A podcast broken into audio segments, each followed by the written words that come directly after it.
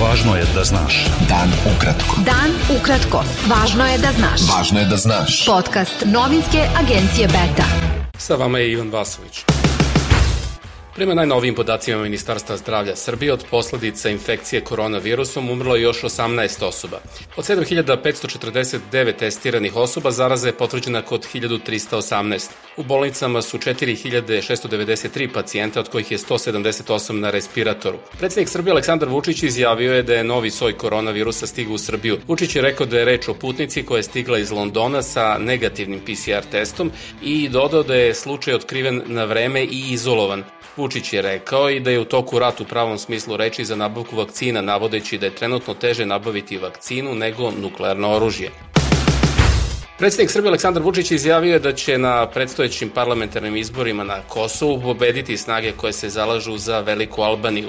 Vučić je rekao da će to stranci potom iskoristiti kako bi na Srbiju vršili pritisak da prizna nezavisnost Kosova.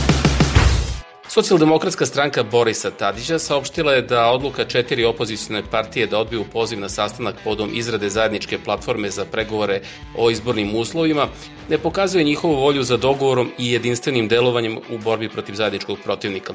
Poziv su odbili stranka Slobode i pravde, Demokratska stranka, Pokret slobodnih građana i Pokret za preokret. SDS koja je sa novom strankom za utorak zakazala sastanak opozicijonih partija ocenila je kao sporno obrazloženje tih stranaka da odbijaju poziv jer je sastanak najavljen u medijima, pošto su dosadašnji sastanci takođe bili najavljivani na taj način. Srpski pokret Dveri je saopštio da je usvojio platformu o dogovoru unutar opozicije i dijalogu sa vlašću i da će poslati svim kolegama u opoziciji na dalje konsultacije i usaglašavanje. Pokret Dveri je odlučio i da njegovi predstavnici u buduće ne učestvuju ni na jednom sastanku unutar opozicije koji je unapred medijski najavljen, već samo na interno organizovanim sastancima. Stranka Slobode i Pravde zatražila je od regulatornog tela za elektronske medije da momentalno sankcioniše televiziju Pink zbog, kako se navodi, izrugivanja žrtvama seksualnog nasilja i širenja mržnje među ženama, a naročito opozicijonim političarkama poput Marinike Tepić. Stranka Dragana Đilasa je navela da je specijalni savjetnik ministra policije, advokat Svetozar Vujačić, izjavio na televiziji Pink da ne isključuje mogućnost da će Tepić, podpredsednica Stranke Slobode i Pravde, prijaviti brata predsednika Srbije Andreja Vučića da ju je silovao, čime je, kako se navodi, javno relativizovao žrtve Miroslava Aleksića. Srpski član predsedništva Bosne i Hercegovine Milorad Dodik pozvao lidera stranke demokratske akcije Bakira Izetbegovića da se izvini srpskom narodu, dodajući da on svojim izjavama nije ponizio samo Srbe, već sve narode koji žive na Balkanu. Nakon što Izetbegović rekao da nije siguran da nema loših naroda i da ima samo loših rukovodstava, jer se Dodik dodvorava velikom broju ljudi koji žele sirovu politiku, srpski član predsedništva Bosne i Hercegovine je danas pozvao lidera SDA da jasno kaže da nije tako mislio i da je srpski narod jednako dobar kao i svi drugi narodi. Dodik je dodao da su Izetbegovićeve izjave rasističke i da truju odnose među narodima u Bosni i Hercegovini. Predsednik Demokratske partije socijalista Milo Đukanović izjavio na kongresu stranke da je ona razumela poruku građana Crne Gore na izborima i da predstavlja snagu države. Đukanović je jedini kandidat za šefa stranke na današnjem vanrednom kongresu DPS. Član glavnog odbora Srpske napredne stranke Vladimir Mandić i poslanik te partije Predrag Rajić aktivno su se umešali u predizbornu kampanju u Nikšiću, logistički i finansijski pomažući opoziciju u tom gradu, piše Podgorička pobjeda.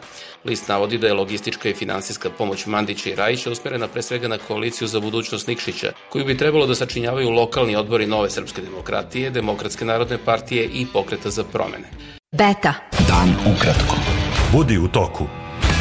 Portparol Kremlja Dmitri Peskov optužio je Sjedinjene američke države da se mešaju unutrašnja pitanja Rusije i ohrabruju Ruse da krše zakon komentarisanje masovnih protesta u toj zemlji zbog hapšenja opozicionara Alekseja Navalnog. Tokom subotnjih demonstracija u 90 ruskih gradova na kojima je uhapšeno više od 3500 ljudi, ambasada Sjedinjenih država u Moskvi je navela da Vašington podržava pravo svih ljudi na miran protest i slobodu izražavanja i da koraci koje preduzimaju ruske kolege guše ta prava.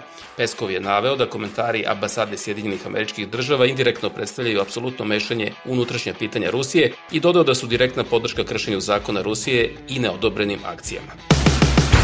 Britanski premijer Boris Johnson i novi predsednik Sjedinjenih američkih država Joseph Biden istakli su u telefonskom razgovoru uzajamnu posvećenost NATO, čime su nastavili dugu istoriju saradnje dve države u bezbednosti i odbrani, saopštio Downing Street. Johnson je pozdravio odluku Bidena da se Sjedinjene američke države ponovo priključe Parijskom sporazumu o klimatskim promenama i Svetskoj zdravstvenoj organizaciji. Spasioci u Kini su oslobodili 11 rudara koji su dve nedelje bili zarobljeni 600 metara pod zemljom u rudniku zlata na severu zemlje. Spasioci su prethodno uspeli da uspostave kontakt sa rudarima i da im dostave hranu. U eksploziji 10. januara u rudniku zlata zarobljena su 22 rudara, od kojih je jedan umro. Vodeći britanski epidemiolog Jonathan Van Tam upozorio je da osobe koje su primile vakcinu protiv koronavirusa mogu da prenesu infekciju i da bi trebalo da nastave da poštuju mere protiv širenja zaraze. On je dodao da naučnici još ne znaju kakav je uticaj vakcine na prenošenje zaraze.